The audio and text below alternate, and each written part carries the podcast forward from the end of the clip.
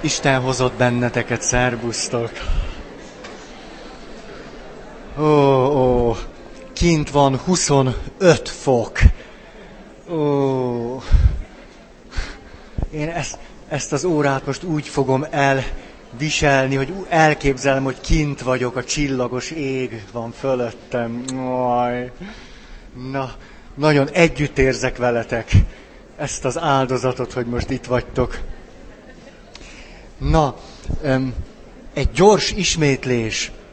Látom, látom, hogy vagytok, hogy nem tudtok leülni. Ezt nagyon sajnálom.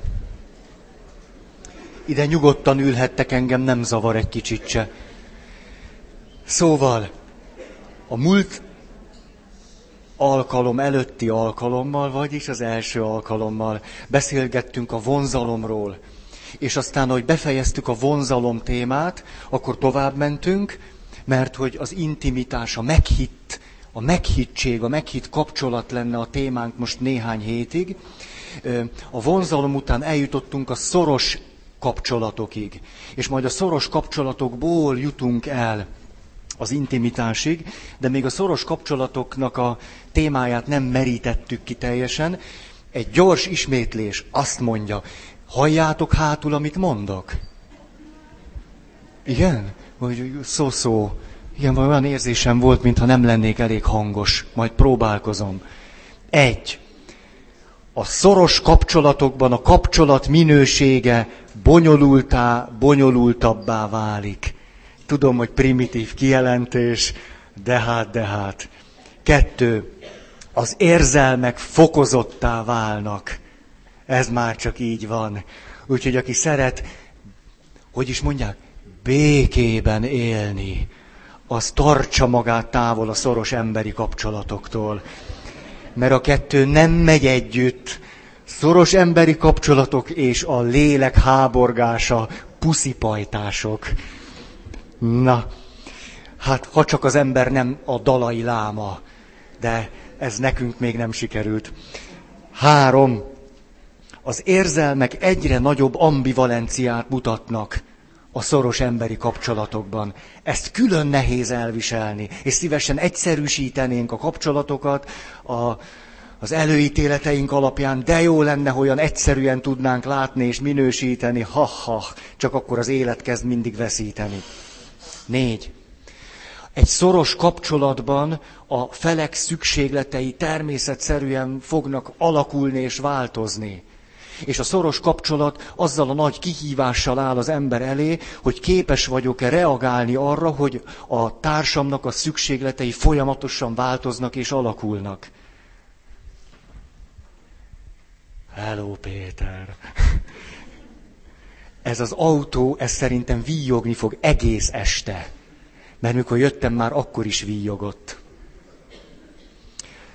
Na, öt. A szoros kapcsolatnak része a szenvedély.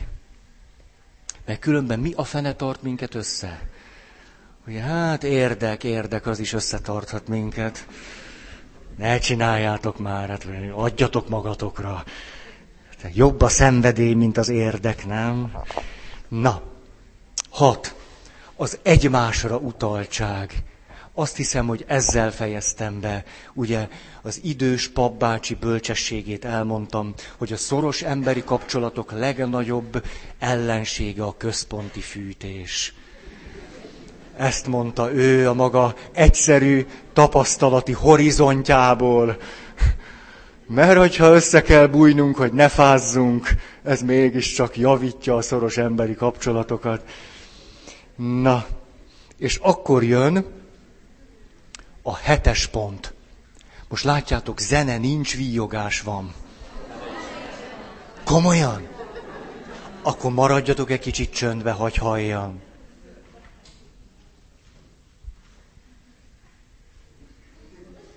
Halljátok? Én nem. Jó. Jaj, egy nagyon fontos, nagyon fontos helyesbítés. Ezt, ezt az elején kellett volna mondani. Tévtanokat hirdettem. Képzeljétek. Ezt most muszáj mondanom, ugyanis a múltkori alkalom után odajött valaki, de úgy is mondhatnám, hogy a bizalmam áldozatává váltam. Ugyanis az első alkalom után valaki odajött, és azt mondta, Feri, a heroin segíti az embernek a szem nagyságát tágítani. Ugye, és én nagy bizalommal elhittem, és most jön az igazság, hogy nem. És akkor folytathatjuk is. Na, mert képzeljétek el, hogy egy gyógyszerész idejött hozzám a múltkori alkalom után, és azt mondta, hogy a herointól a pupilla beszűkül. Tehát legnagyobb sajnálatommal közlöm, hogy tévtanokat hirdettem. Helyette pedig antropin, és akkor milyen növényt kell rákcsálnom? Belladonnát, de jó, ezt... Világos, jó, jó, mindent el fogok követni. A, hogy mondják magyarul? Csepegtetni kell a szembe. Istenem. És mi, mi ez a növény magyarul? Nadragúja. Na, akkor most, most minden bűnömet valahogy, valahogy helyre raktam. Tehát kedves hölgyek, belladonnával csöpögtessétek a szemeteket. Jaj, jövő héten egy rövid ellenőrzést tartok majd. Meg, meg stíröllek titeket. Na, de azért férjen el a szemetek itt benn, az elég ciki lenne, hogyha nem férne el.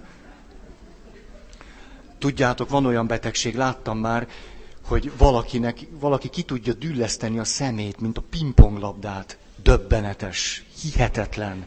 Ne, tényleg, én láttam, ti ne lássátok, mert...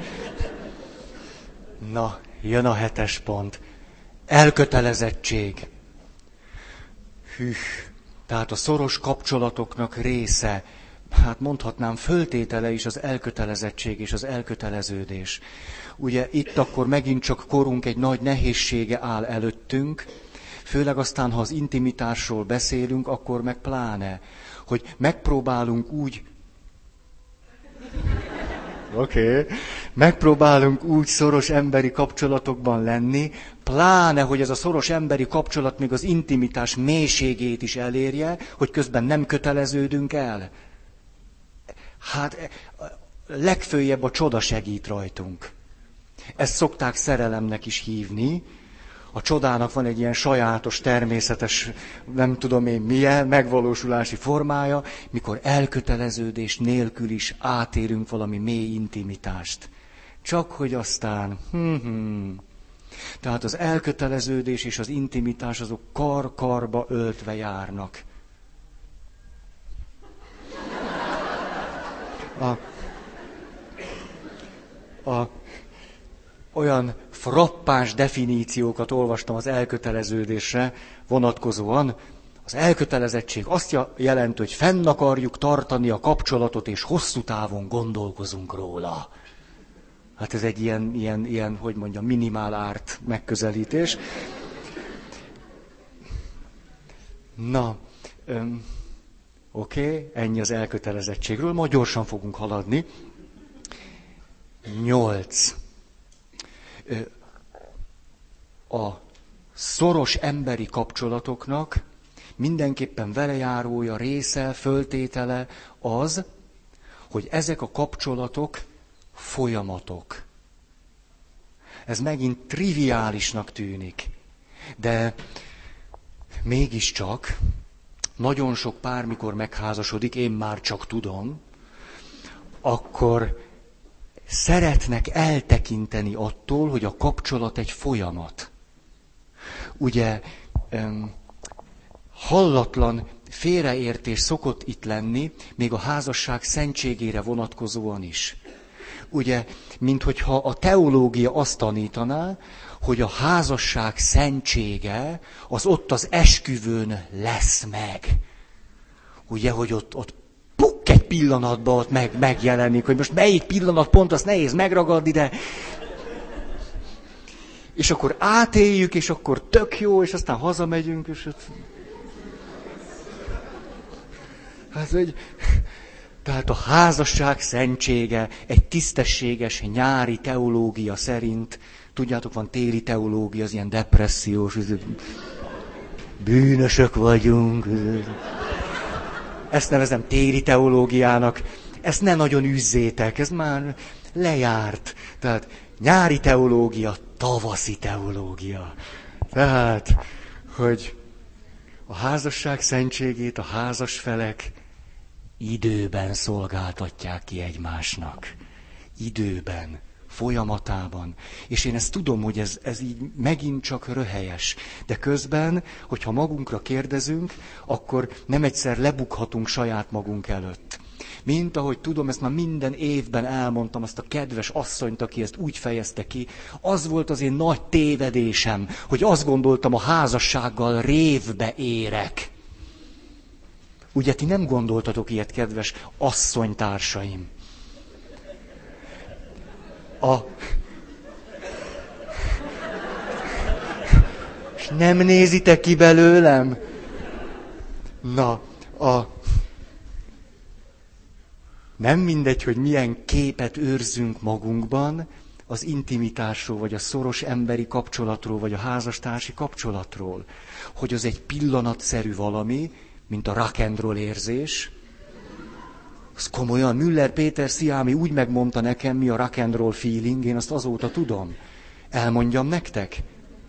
A rock and roll érzés az, amikor állsz a metróban. Jó, hát csak így kezdődik, lesz jobb is. És veled szemben a peronon, Péter, te emlékszel rá? Nem, ú, akkor, akkor mondom, hogy és veled szemben a peronon áll egy két méter, tíz centiméter magas amerikai kosárlabdázó. És pattogtatja a kosárlabdát. És amikor bejön a szerelvény, akkor eldobja neked. És a labda így puffa kezedbe esik. Ez a rock and roll érzés. Na szóval, a házasság nem egy rock and roll érzés, felőlem benne lehet, tehát nehogy, nem, nem, nem, nem akarom tőletek elvenni, azért tök jó buli, kosarazni nagyon jó. Na, hogy, de folyamat, folyamat. És itt most egy olyat teszek, amit nem nagyon szoktam, elmondok nektek egy, sőt, felolvasok nektek a Szentírásból. Különben is a portás bácsi nem tudom itt áll-e mert a portás bácsi szokott engemet hallgatni,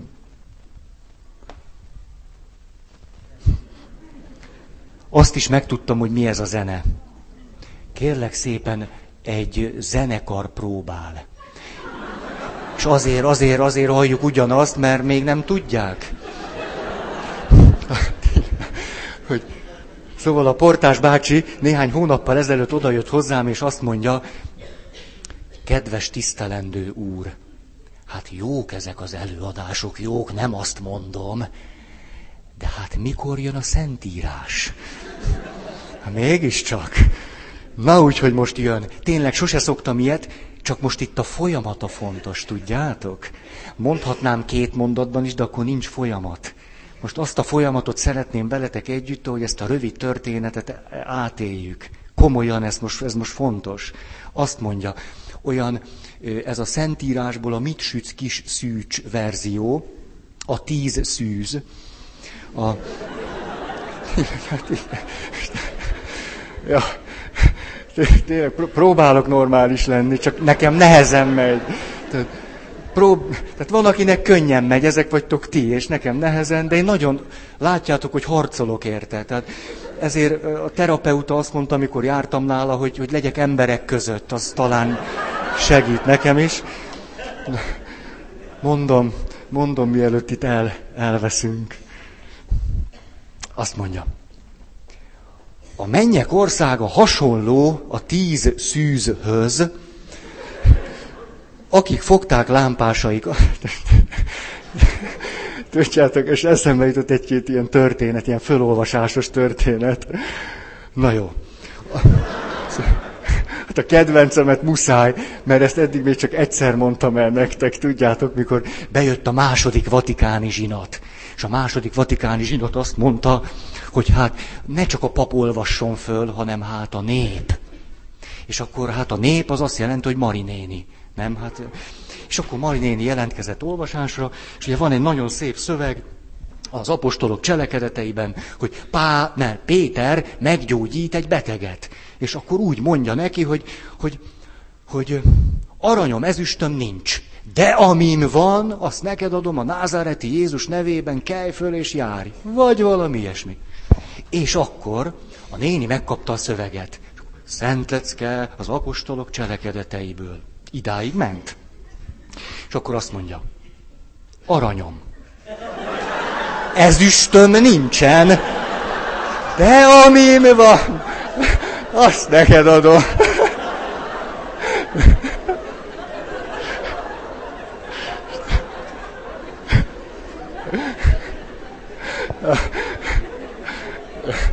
Hát ez, ez a kedvencem, tehát éljen a nép. Na, a másik, na csak, hogy szóval lássátok, hogy, hogy ne, most nem, nem, nem kívántam Marinéni nélcelődni, most egy papnak a, a szövegét szeretném idehozni. Tudjátok, van az a példabeszéd, amikor a magvető kimegy vetni, és akkor veti a magot, és akkor igen ám, de hogy vannak olyan magok, amelyekre rászállnak a kis madarak, és fölszedegetik a magvakat. Na, és akkor az atya így olvasta, nem kreatív pap, azt mondja. És akkor odaszálltak a madarak, és fölcseszedegették.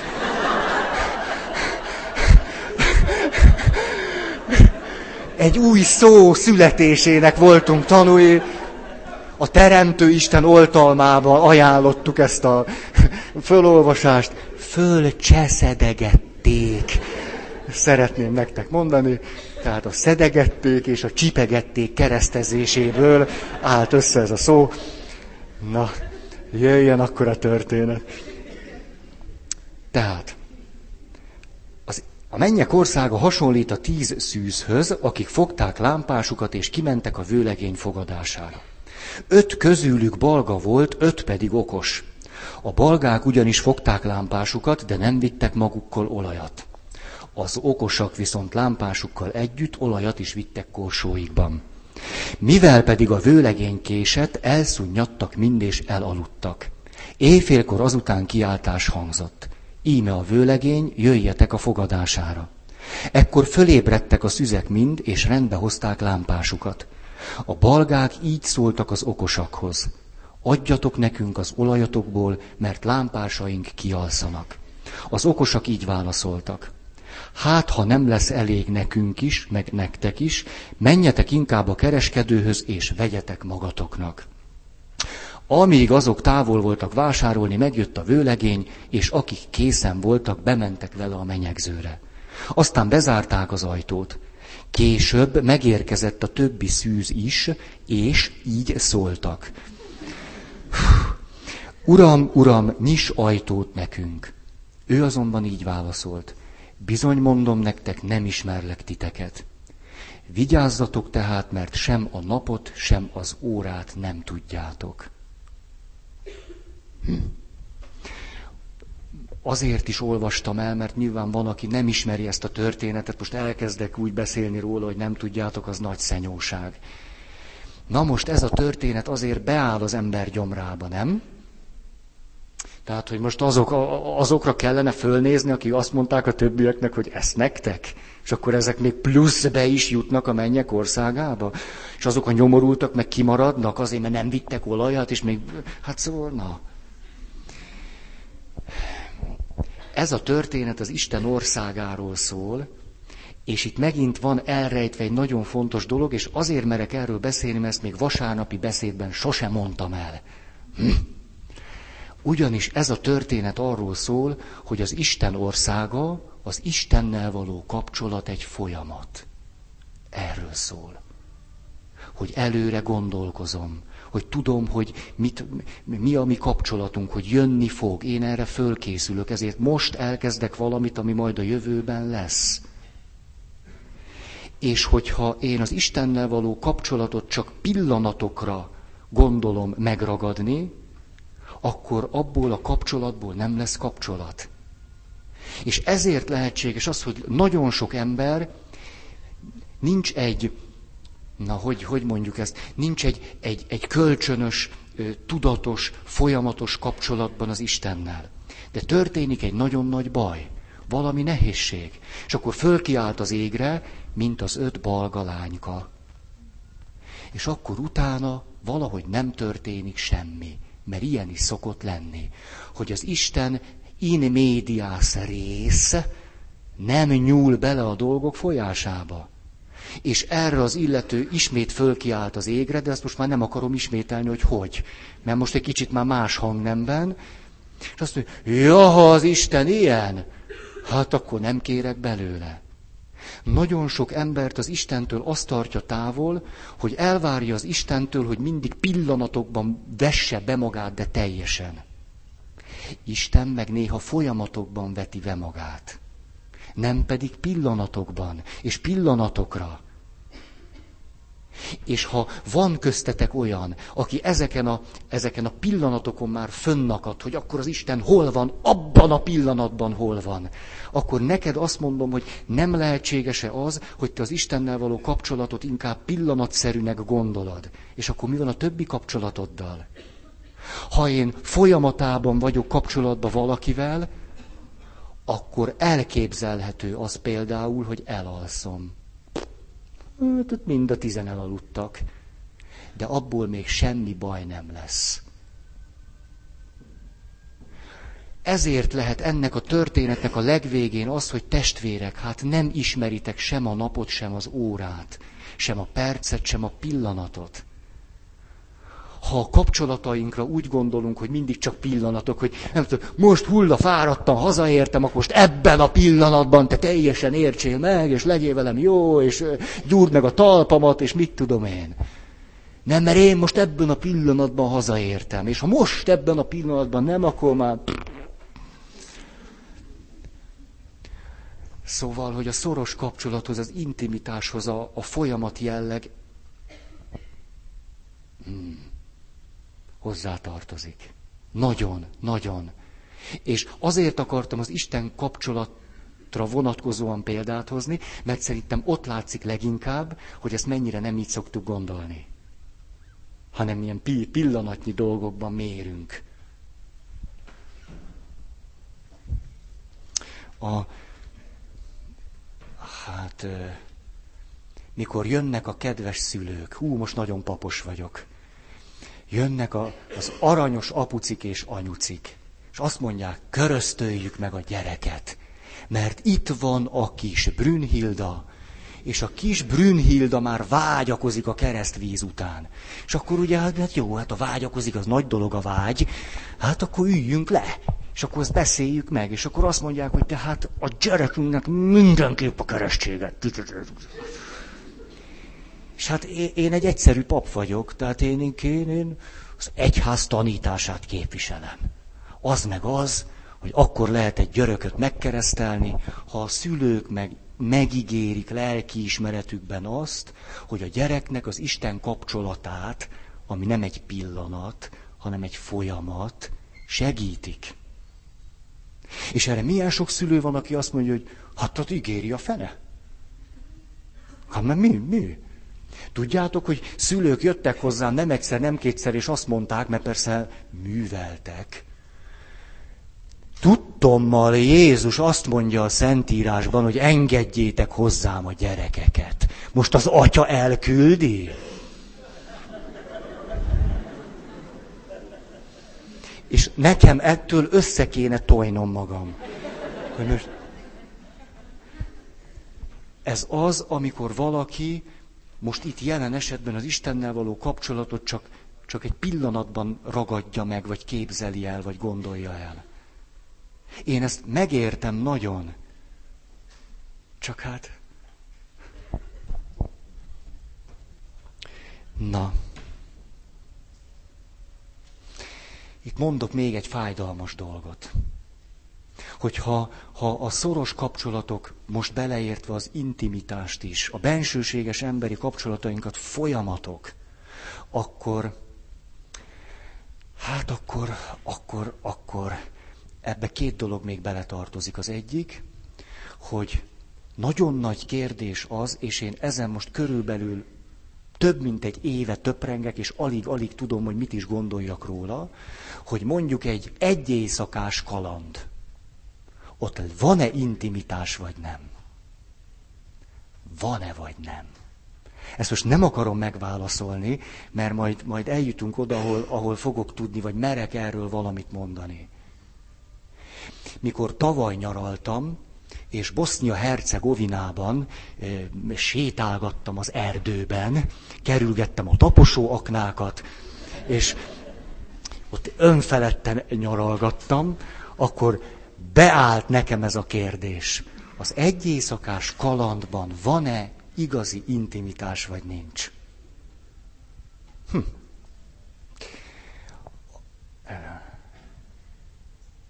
A másik, hogy bizony egy kapcsolatban, hogyha az intimitásnak föltétel az, hogy az egy folyamat, akkor bizonyos dolgoknak megvan az ideje. Akkor bizonyos dolgoknak az idejét el lehet szalasztani. Akkor az is lehetséges, hogy, hogy Isten néha egy-egy dolgot ad nekünk, és nem adja többször. Hanem azt mondja, ezt kaptad egyszer, és tartson ki. Ha az... Ú, most bele, bele, nagyon belemerültem az Isten kapcsolatba, csak, csak ott látom ezt nagyon érzékletesnek. Hogy amikor ö, valaki óriási bűnöket követel, és utána eljön és gyón, és utána megkapja a föloldozást, hogy nagyon gyakran nem érti azt, hogy jó, és akkor most a házastársammal való kapcsolatom ettől miért nem javul meg. Most, ha Isten megbocsájtott, és feloldozást nyertem, és elvileg most minden oké, okay, akkor hogy lehet az, hogy a gyerekem még mindig nem áll velem szóba? Azért, mert az meg egy folyamat. Egy folyamat.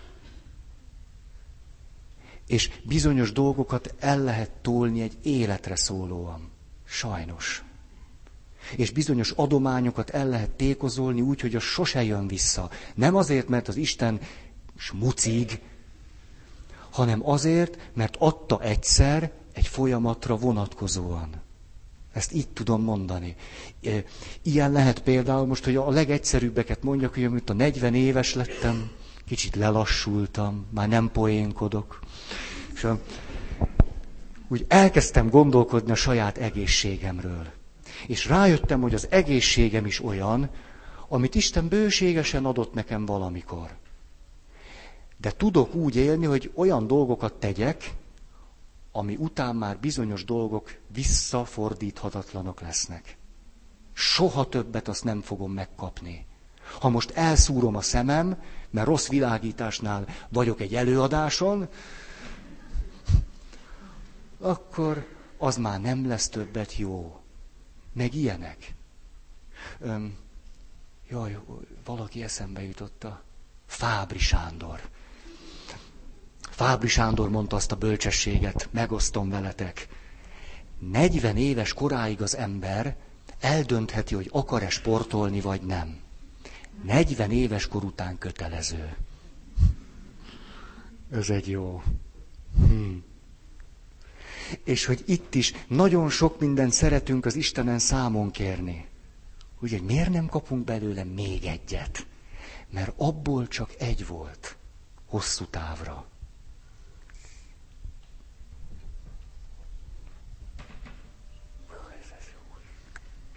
Na, akkor a kilences pont, a szoros emberi kapcsolatok gondozást igényelnek.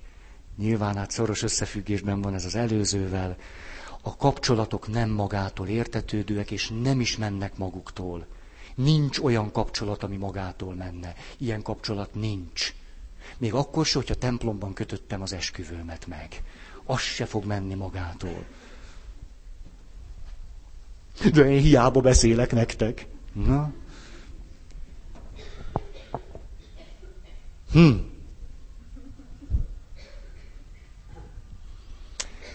Jó. A szoros emberi kapcsolatoknak része a valahova tartozás. Érdekes kutatások vannak erre vonatkozóan. Azok az emberek, akik nem élnek szoros emberi kapcsolatokban, mondjuk családban, magukról azt mondják, hogy magányosak, ők nagyobb arányban betegednek meg szív- és érrendszeri betegségben, rákban, gyöngébb az immunrendszerük, és gyakoribb a halálozásuk. Csak ennyi. Tehát...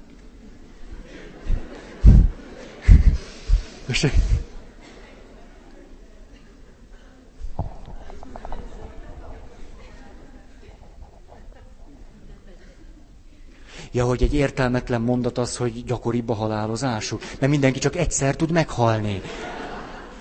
Értem? Ezzel most egy hétig gondolkozom, ez most ki, kiütötte nálam a biztosíték. Hát, hát korábban, igen, igen. Igen, csak, csak nincs olyan iskolám, tudod, nem, nem, nem futja. Na, igen, úgy van, úgy van. Őt hallgassátok. Na. Azt mondja, most akkor egy pontos mondatot igyekszek mondani. Az elszigeteltség nagyobb halálozási kockázattal jár, mint a dohányzás. Na, jó volt? Oké. Okay. Na. Tizenegy. Ez is ám milyen. Elmentem egy lelki gyakorlatra. Néha szoktam ilyet. Nagyon veszélyes dolog, mert az ember meg tudott változni. Az nagyon iszonyú fárasztóan fejlődni. És a... Na, ott kedvesek vagytok. A, ott ülök a lelki gyakorlaton, egy hét. Ugye, és gondolom, hogy szépen majd bemelegszünk, tudjátok, egy ilyen nagyon tapintatos öreg ö, szerzetes tartotta, hogy majd úgy szépen is ráhangolódunk, izé, addig én nézem a foci VB-t. És, a, na, és akkor a, az első ülésen bemutatkoztunk, ó, kicsit hát, hogy Isten hozott. Ó, gondoltam rád. Aha. Ó.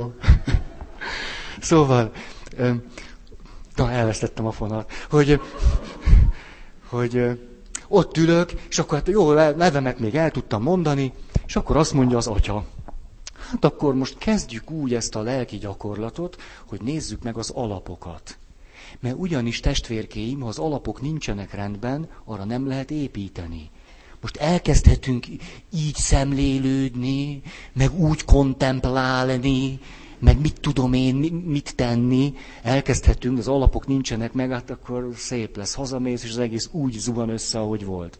És akkor föltette ezt az egyszerű kérdést. Meg tudod-e mondani, hogy kihez tartozol?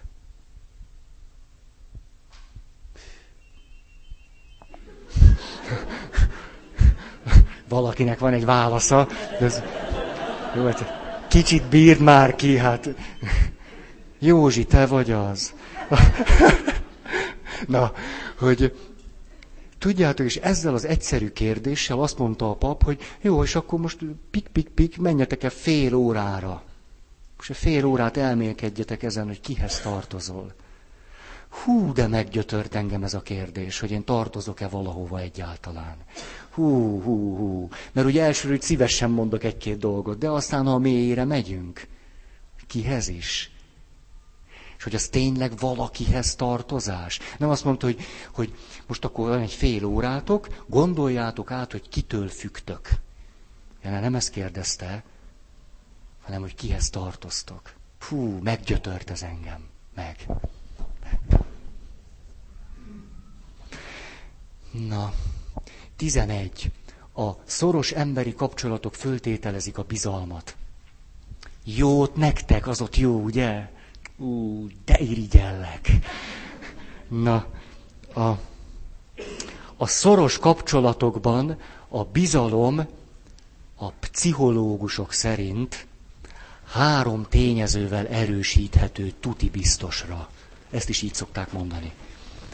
Ha kiszámíthatóak vagyunk, ha megbízhatóak vagyunk, és ha hűségesek vagyunk.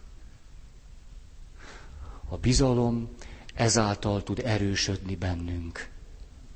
És ezáltal lesz kiérdemelt a bizalom. Tehát kiszámíthatóság, megbízhatóság és hűség. A kiszámíthatóság nem azt jelenti, hogy egy robot vagyok, hanem hogy hiteles vagyok. Hogy tudhatod, hogy fogom mondani, amit gondolok és érzek. Hogy számíthatsz rá, hogy nem foglak becsapni, hogy őszinte leszek hozzád. Ez elsősorban a kiszámíthatóság. Nem az, hogy akármi is történik, majd mosolygak rád. Az nem kiszámíthatóság, hanem egy, egy kamuzunk egymásnak. A... Jó. A tizenkettes pont a szoros emberi kapcsolatokban megnő az önkontrollnak a tapasztalata és élménye. Hogy abban valahogy jobban tudjuk magunkat kontrollálni. Vagyis a szoros emberi kapcsolatokban, de most aztán főleg az intimitás, az intimitásban az ember hatékony.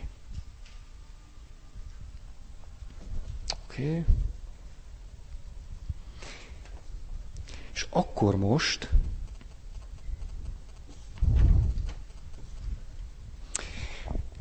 most elérkeztünk az intimitáshoz, mégpedig az intimitás és a szoros emberi kapcsolatot szeretném összevetni. Most ez a következő lépés. Úgy is mondhatnám, hogy a közelség és az intimitás nem ugyanaz. Ha ezt a kettőt összekeverjük, akkor az nem tesz nekünk jót, meg a kapcsolatainknak. Na most, egy kutató a következő érdekes, hát ilyen valamivel jött elő. Azt mondja, hogy a szoros emberi kapcsolatokban ugye három tényező mindenképpen van. Az intimitás, Hát vagy van, vagy nincs. Ő ezt így mondta, az intimitás, a szenvedély és az elkötelezettség. Ő azt mondta, hogy a szoros kapcsolatoknak ez a három része. A bensőséges viszony, a szenvedély és az elkötelezettség. És akkor kitalálta a szerelem háromszögét. Ez egy érdekes dolog, ezt elmondom, mert a szerelem az egy érdekes dolog, nem? Na, azt mondja, szóval, hogy különböző féle szerelmek vannak, attól függően, hogy ebből a háromból melyik van meg belőle. És akkor a következőt mondja.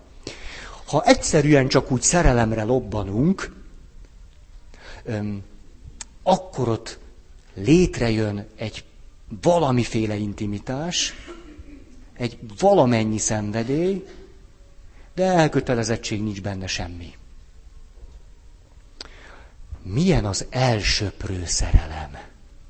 Az elsöprő szerelemben nem kell, hogy legyen intimitás, de van benne szenvedély. És nincs benne elkötelezettség. Milyen a kihűlt szerelem. A szomorú, de azon kívül a, hát sok intimitás nincs benne, aztán sok szenvedély sincs benne viszont elkötelezettség lehet. Hm? Házastársi kapcsolatokban lehet, hogy kihűl a szerelem, de az elkötelezettség megmaradhat. Akkor nagyon nagy a kérdés, hogy ezt bírod-e. Hogy még van elkötelezettség, de már nincs szenvedés, intimitás, akkor mi, mit kezdesz ezzel?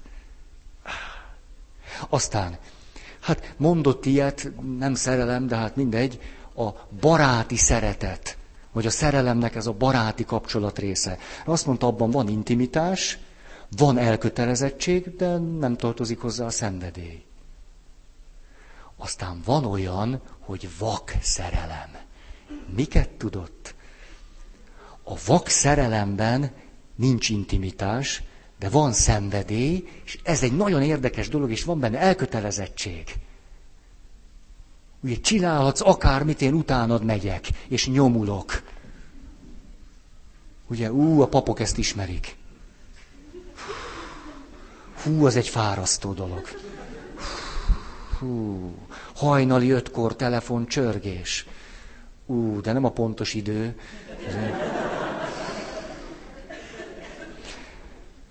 Na, hihetetlenül kitartóak tudnak lenni emberek a szerelemben. Rettentően elkötelezettek. Intimitás meg nulla, mert nem is állok vele szóba. Úgy nehéz. De most nem...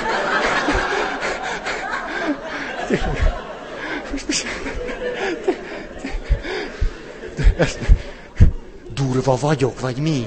Nagyon. Jó, hát szóba állok vele. Nem. Ez a, ez a, ez a szóba állok. Na, azt mondja, és akkor, hát ez a kutató mégiscsak, hogy van olyan, hogy beteljesült szerelem.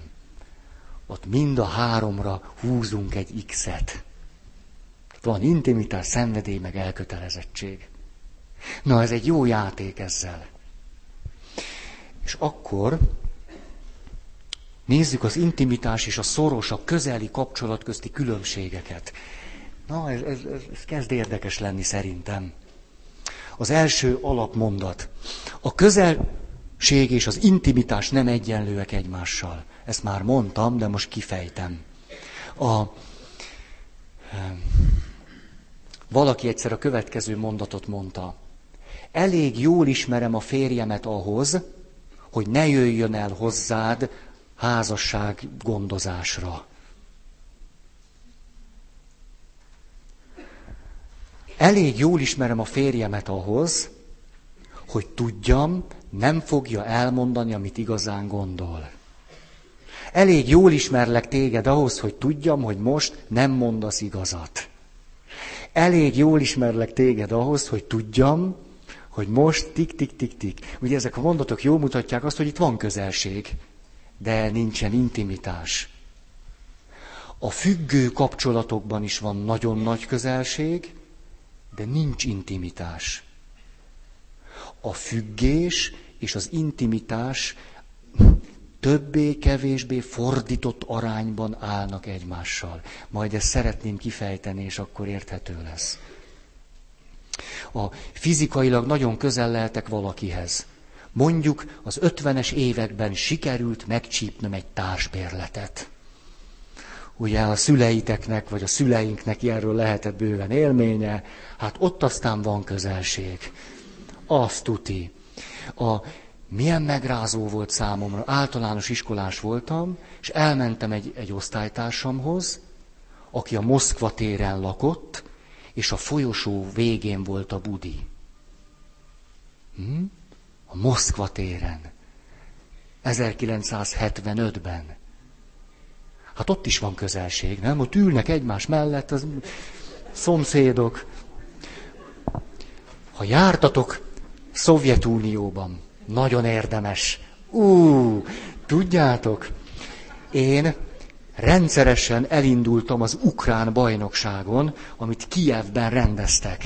És hát ukrán bajnokság ide, ukrán bajnokság oda, mégiscsak a WC-re el kellett mennem. Hát tudjátok, ott kezdem, hogy nagyon jó edzés a síeléshez.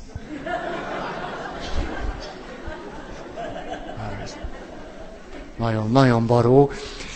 Tehát e, e, ez az egyik, de ez még hagyján lenne, csak hogy úgy van ám, hogy pont amikor föl, fölveszed az állást így, és meg nem szumózni akarsz, nem csak...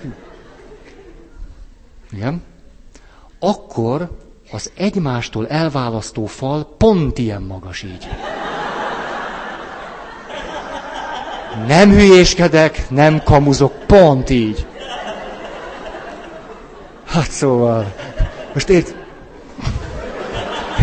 De úgy meg már nem megy, hát eszméletlen. És ha jól emlékszem, elmondtam nektek egyszer egy történetet, egy kollégiumban laktunk. És hát ugye a kommuni, diktatúrában vagyunk, tehát mindenkit megfigyelnek. A kollégiumnak, az összes szobájának az ajtaja lengő ajtó volt, nincs kilincs. És képzeljétek el? A WC-k meg ilyenek, hogy a WC-be se tudjál egyedül lenni. Tehát még, még amikor a leg, leg, legjobb formátban vagy, akkor is.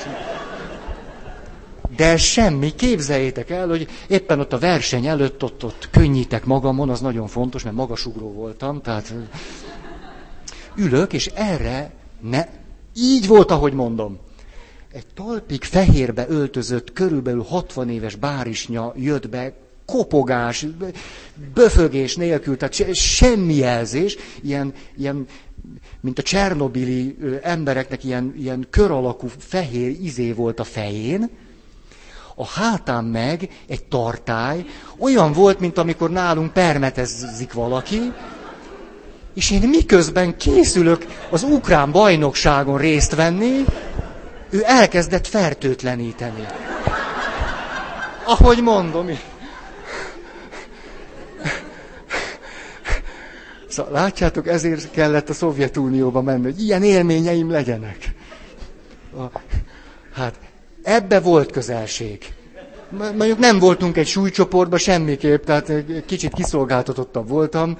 Én sok mindent adtam magamból, de hát ő kevésbé, de hát... Na, szóval jó, most itt marhulok, meg hülyéskedek, de hogy, hogy tényleg sokunknál létezhet ennek a két tartalomnak alapvető félreértése hogy nyomulunk a másik felé, hogy közel, közel, közel, mert azt gondoljuk, hogy ettől lesz egy bensőséges kapcsolatunk.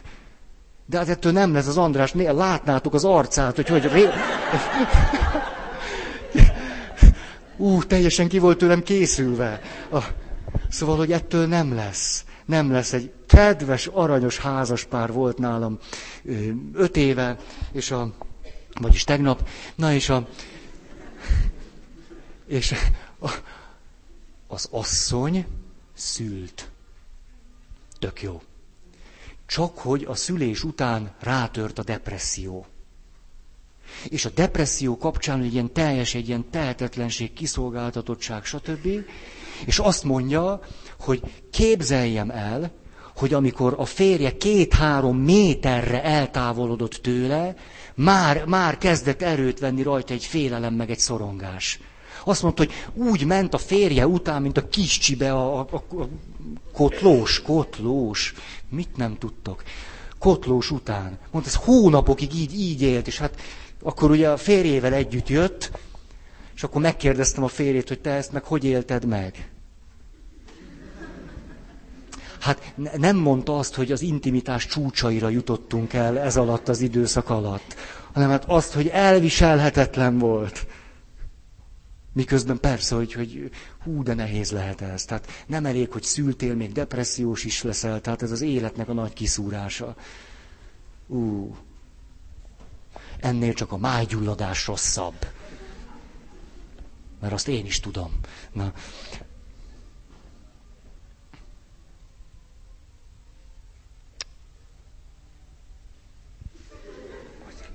Na, kettes pont közelség, ez tök jó. De ez olyan, mint hogyha egy lemez gyakorolna, nem? Na jó. A közelség és a biztonság nagyon puszi pajtások egymással. Ugye a biztonságban szeretnék lenni, akkor, akkor megyek valakihez, aki mellett biztonságban érzem magam. Vagy bebújok a párna, párna meg a paplan alá. Nem, az is jó. Ti szoktatok ilyet? Persze. Én úgy szoktam, hogy amikor úgy igazán, igazán, akkor hasra kell fordulnom. Az, az a legtutibb. Ha te, teljesen, tehát a, a lábam is teljesen takaró alatt van idáig, de úgy, hogy az ráérjen a papla, a, a párnára. És csak annyi rés van, hogy kapjak friss levegőt. Szoktam így, ez olyan jó. Próbáljátok ki. Na. Szóval a közelség és a biztonság. Az intimitás azonban a bizalommal puszipajtás. Ha. Ezek inkább így vannak párban. Bizalom nélkül nem nagyon van intimitás. Hát hogy ismernék akkor? Van félelem, a félelem rombolja az intimitást. Ugye, na, jó. Három. A közelség lehet az intimitás akadálya. Hűh. A, hát a legegyszerűbb példa az, az, amiről minnyájunknak van tapasztalatunk, hogy mondjuk a, nem tudom, mondjuk elmész a postára, hogy föladd a csekket. És a postás kisasszony vagy a postás bácsi kedvesen mosolyog rád, és néhány bensőséges mondatot váltotok egymással, és kedved lenne megosztani vele az életedet. Nem volt már ilyen veletek, hogy, hogy benzin, tankoltátok a benzint, és akkor jött a kutas, és akkor hogy miért ezt tankolja? Ezzel szokott kezdődni. A, a, a százas tankolja bele, megéri, megéri, a, az éri meg. De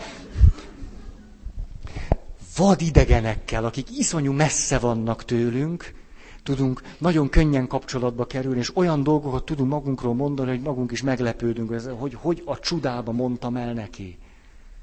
Hát amikor létrejön mondjuk egy pszichodráma csoport, vadidegen emberek, és a második alkalommal a fél társaság sír és mond olyanokat, amiket a férjének sem mondott, meg a feleségének. Ha. És utána, amikor vége van a csoportnak, soha többet nem látják egymást. Tehát a közelség nem biztos, hogy segít az intimitásban. Ennek a másik oldala, hogy milyen sokan mondják ezt, hogy olyan könnyű azokkal jóba lenni, meg azt szeretni, aki messze van. Ja, jó fej vagyok a beosztottaimmal, a munkatársaimmal, de az apámmal, az anyámmal, a feleségemmel, meg a gyerekemmel, hú, de gáz. A közelség nem biztos, hogy segíti az intimitást. Négy. Az intimitás a szeretet része. A szeretetben benne van az intimitás.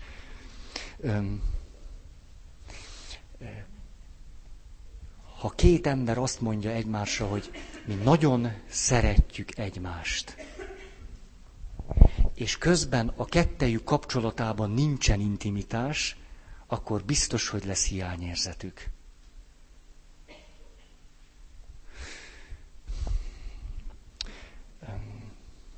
És akkor itt egy másik mondat. Emlékeztek, mikor négy évvel vagy öt évvel ezelőtt az érzésekről beszéltünk, hogy milyen alapérzések vannak. És akkor volt ott egy kilences lista. És abban volt, hogy a gondoskodó szeretet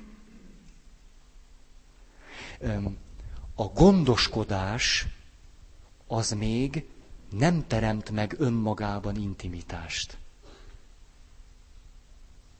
Teremthet, de önmagában nem teremti meg. Ismerünk szuper anyukákat, akik az egész életüket végig gürizik, hogy gondoskodjanak a családjukról.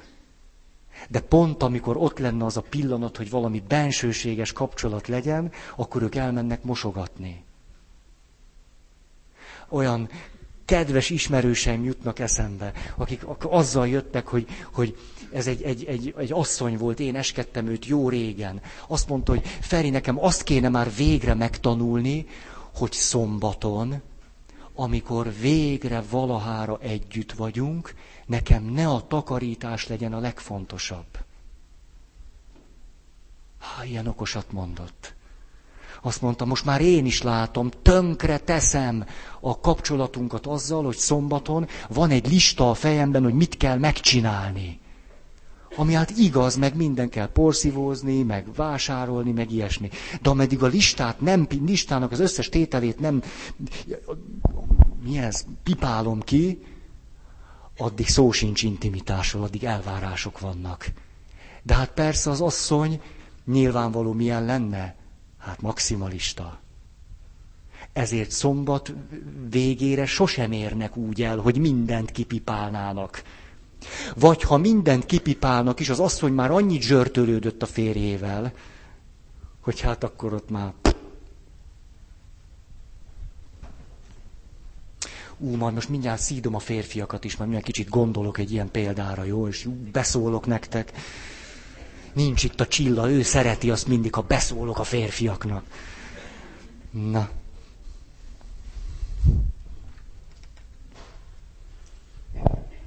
Öt. Az intimitás kapcsolat a legmélyebb önmagunkkal. Az intimitás kapcsolat a legmélyebb önmagunkkal, ami által önmagunkat elfogadjuk, egy másik emberrel való kapcsolatban. Ez benne nagyon szép. A, az intimitás az a közeg, amelyben átélhetjük és megszülethetünk önmagunk számára. Ahol megérthetjük magunkat nagyon mélyen. Az intimitás tehát az, amikor képes vagyok egy olyan közeget teremteni, vagy képesek vagyunk egy olyan közeget teremteni, amiben gyöngédek lehetünk egymáshoz. Amelyben együtt érezhetünk egymással.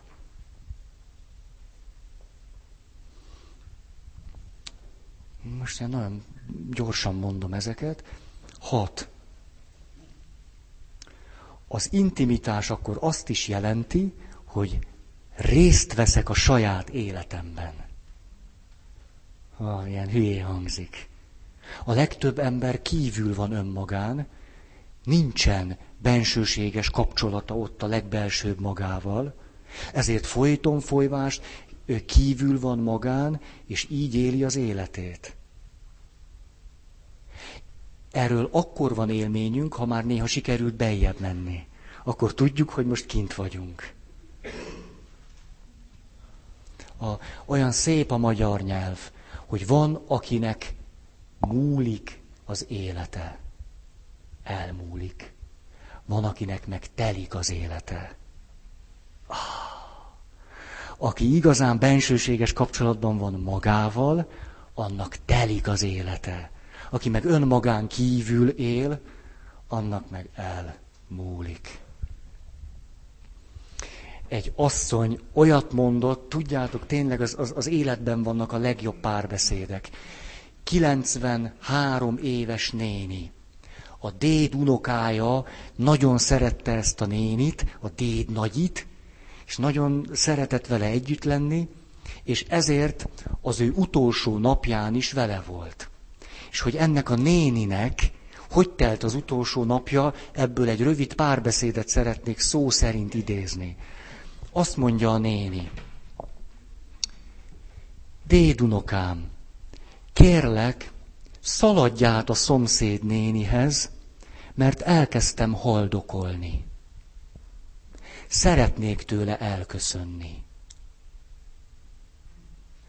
Hát a dédunok, hogy volt ennek a második részét érti, el, el, elszaladta a szomszédnénihez, a szomszédnéni jött, a dédnagymama elköszönt a szomszédnénitől, és este meghalt. Hát ez a dédi, ez bent volt. Hogy egy ilyen végtelen egyszerű természetességgel ezt mondta, hogy elkezdtem haldokolni. Még akkor szomszédnénitől elbúcsúzunk, és akkor pápá.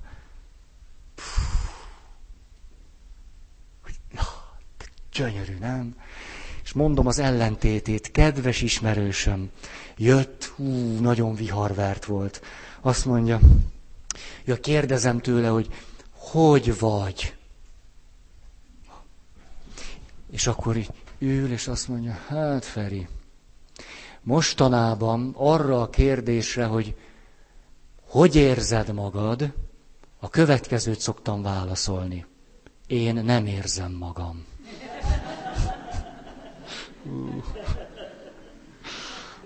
Zseniális mondat, nem? Nem érzem magam. Na, kívül van a saját életén. Akkor intimitás nulla.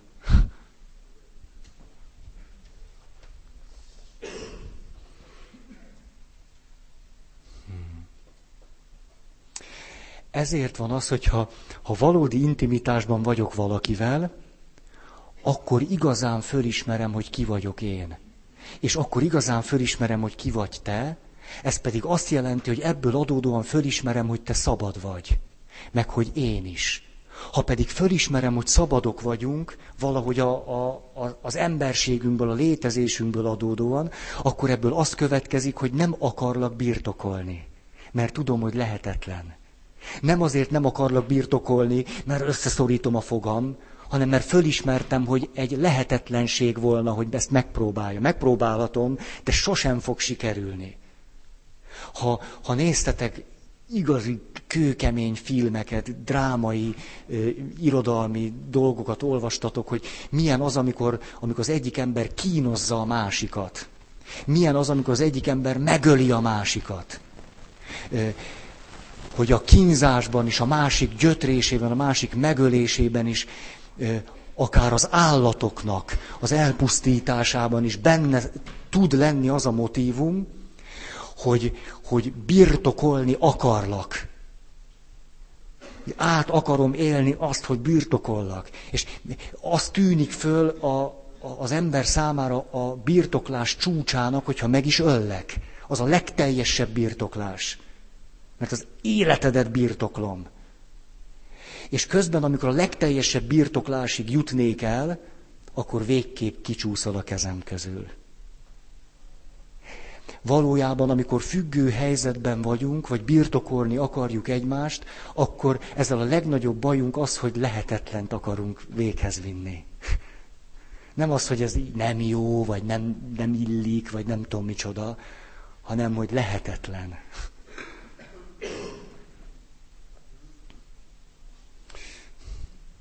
Hét. Az intimitás több, mint egymás segítése.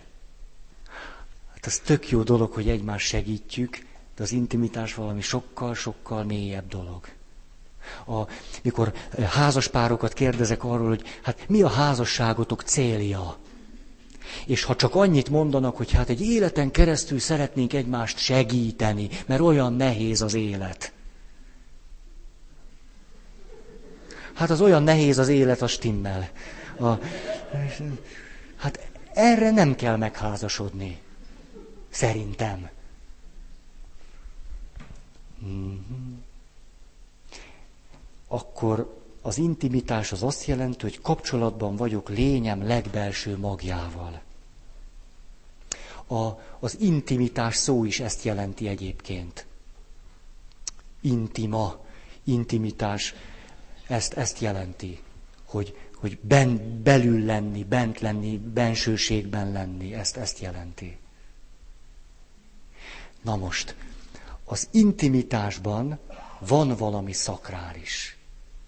Hát ugyanis, ha eljutok valahogy, valahogy kapcsolatba tudok kerülni a lényem legnagyobb, legmélyével, vagy hát legalábbis, hogy megyek le, úgy nő az intimitás, ebben van valami szakrális.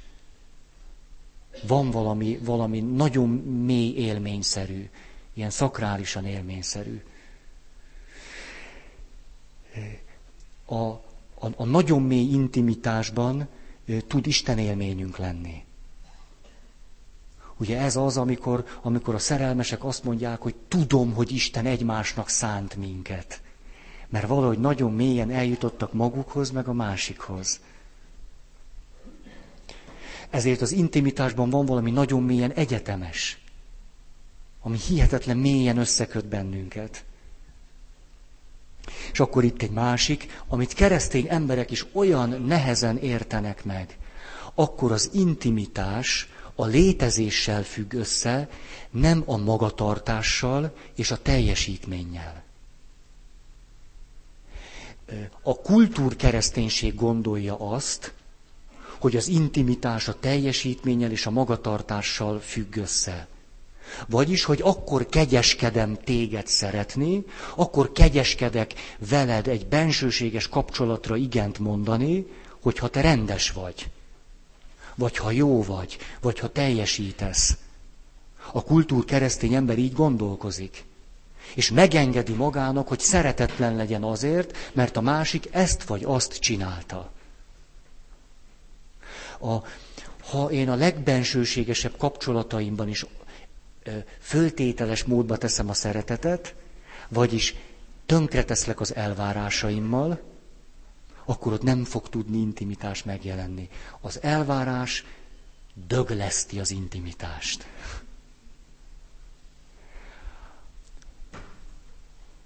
Ugye ez a szempont kiegészül azzal, hogy persze én szabadon elköteleződtem ebben a kapcsolatban. Tehát nem arról van szó, hogy, hogy nem, nem adok bele apait, anyait. Hát, ezt, én, én az egyik legnagyobb nehézségnek látom azt, hogy a templomba járó emberek ezt, ezt valahogy fölfogják. Mert a vallást valami erkölcsi dolognak tartják sokan, ilyen vallási megnyilatkozásokkal cukrozva. Hát azt gondolják, a vallásos ember a jó ember, aki plusz még ilyen, ilyen imákat is mond, vagy valami ilyesmi. Kilenc. A, az intimitás az egy, az egy élményszerű, tapasztalati dolog. Az a régen rossz, ha csak a fejemben tudok róla gondolkodni. És nem egyenlő az önvizsgálattal, vagy a meditációval. Amikor önmagamat vizsgálom, magamra reflektálok, az nem intimitás, hanem önmagam megfigyelése. A mély intimitásban éppen, hogy egy vagyok magammal. Nem megfigyelem magamat, hanem itt bent vagyok. Az benne a tök jó.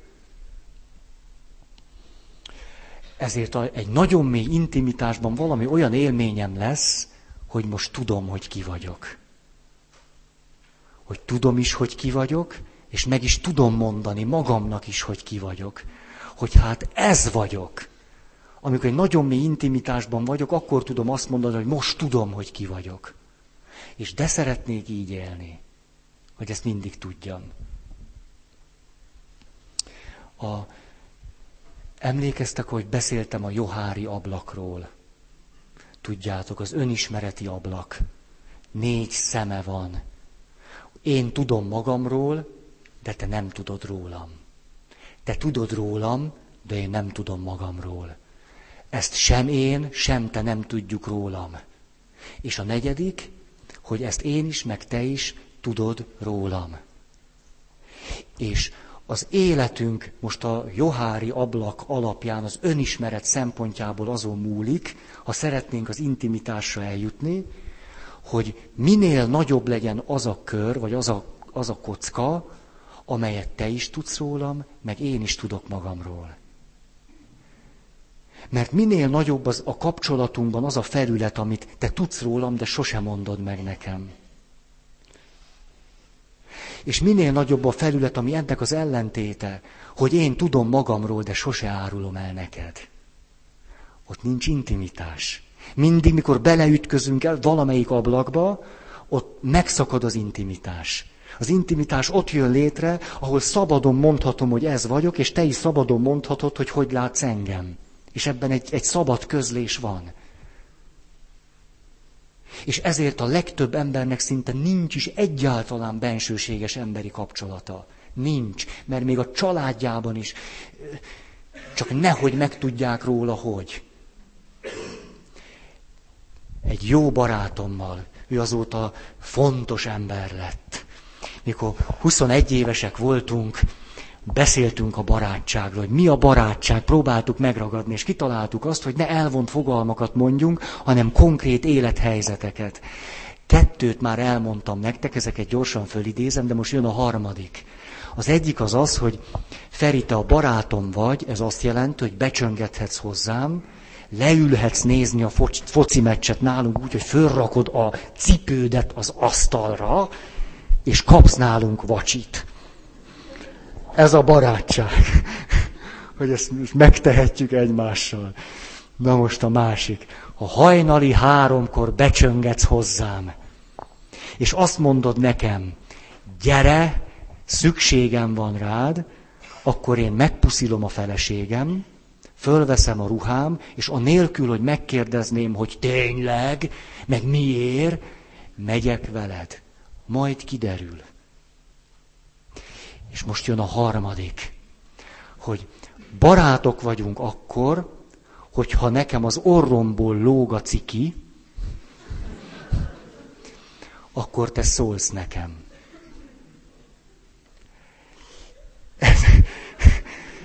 Lehet, hogy most nagyon, nagyon földközelivé tettem az intimitásnak ezt a részét, de tudjátok, hogy, hogy ott vagyunk, elvileg barátok vagyunk, vagy elvileg mit a jóba vagyunk, kis közösség. És le van húz. Hát nem már. és le van húzódva a sliccem. Hát volt már veletek ilyen, nem? Hát na, na. Pifid le van húzódva. És képesek vagyunk úgy együtt lenni két órán keresztül, hogy ülünk egy körbe, hogy senki nem szól. És mikor hazamegyek, és azt mondom, hogy na most kiereztem, akkor látom, hogy hogy voltam egész este. Hogy a fenébe van ez? Hát, hát ilyen egyszerű dolgokról, hogy, hogy, hogy megengedhetjük egymásnak, hogy azt mondjam, hogy, hogy slic, hogy ciki az orba, meg csipuci itt, itt.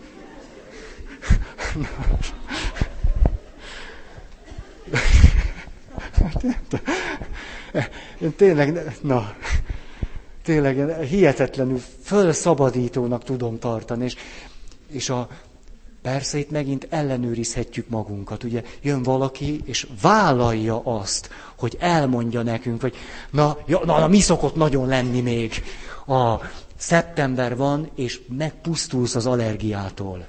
Ugye, és akkor egymás után fújod. És persze az olcsó pézsét vetted, egy rétegű. Na, spóroltál. És mi van az egy rétegűvel?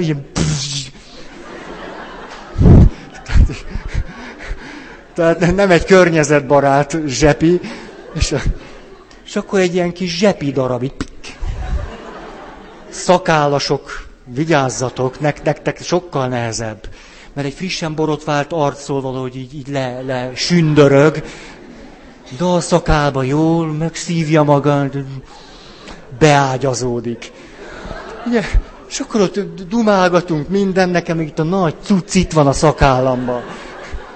Ti meg mosolyogtok rám. Hát, hát, tudjátok, ez a Johári ablak, ez a John meg Harry, ugye tényleg róluk, róluk nevezték el, hát nem hiszem, hogy azt gondolták volna, hogy ez erről szól, de én most elmondtam nekik, hogy, hogy tehát ahol, ahol én mondhatom, hogy ki vagyok, és te azt tudhatod, és te is mondhatod, hogy kinek látsz engem, és ebben a szabadságban vagyunk, ott megnő az intimitás tere. Hmm. Egész felszabadultam köztetek, tényleg. Olyan kedveset mondotta, megint egy jegyes pár. Annyian vannak, nagyon szörnyű. De, de azért kedvesek, csak túl sokan vannak a gusztusomhoz. És, a, na, és akkor kérdezem tőlük, hogy mondjatok egy-két olyan életeseményt, amikor igazán átéltétek azt, hogy hát jó együtt. És akkor könyvbe lábadt a hölgy szeme. Hú, eltelt az idő, ezt nem mondom már akkor el. Szóval könyvbe lábadt ennek a hölgynek a szeme, és azt mondja, egyszer otthon voltam. És nagyon elbizonytalanodtam, és elkezdtem aggódni, meg félni. És akkor írtam egy SMS-t. Az SMS-ben ez volt szeretsz. És erre jött a válasz. Nem az volt a válasz, hogy ja, hanem az, hogy az életemnél is jobban. Hmm. Akkor eldöntötte, ha ez a pasi megkéri a kezét, nem áll ellent. Na akkor köszönöm a figyelmeteket. Van-e valakinek hirdetni valója?